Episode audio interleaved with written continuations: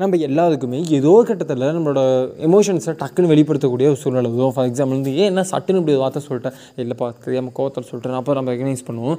But லாஜிக்கலாக யோசிச்சு பாருங்களேன் ஒரு சேவ் நம்ம யோசிச்சிருந்தோம்னா அந்த மொமெண்ட்லேயே அந்த கோபத்தில் வந்து நம்ம இன்கேஸ் அது ரியாக்ட் பண்ணாமல் தெரிஞ்சுக்கலாம் அப்படி ரியாக்ட் இல்லை தப்பாக ரியாக்ட் பண்ணிட்டோமா? அப்படின்னு யோசிக்காமல் கொஞ்சம் சைலண்ட்டாகவே இருந்துக்கலாம் மோஸ்ட் ஆஃப் த டைம் நமக்கு டக்குன்னு கோவம் போது நம்ம அமைதியாக இருந்துட்டா எந்த பிரச்சனையும் இல்லைன்னு சொல்லியிருப்பாங்க. ஆனால் நம்மளால் அப்படி இருக்க முடியும்னு கேட்டால் ஹண்ட்ரட் பர்சன்ட் இருக்குது.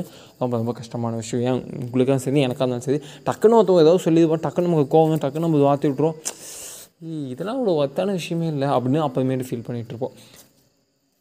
ஏன்னா நம்ம எல்லாருக்குள்ளேயுமே எமோஷன்ஸ் இருக்குது ஆனால் அந்த எமோஷன்ஸை வந்து வெளிப்படுத்துறது இருக்குல்ல டக்குன்னு நம்ம எல்லாருக்குமே கோவம் வந்து சந்தோஷம் சிரிப்பு வந்து புன்னகை ஃபஸ்ட் நம்ம நாமளும் சண்டும் நடந்து போயிட்டுருப்போம். அவன் ஏதோ ஸ்லிப்பாகி கீழே விழுந்துருப்போம் பட் நம்ம என்ன பண்ணுவோம்? டக்குன்னு தை தூக்க விடாம மாதிரி ஹே விழுந்துடாம அப்படின்னு நமக்கு சிரிப்பு வரும்.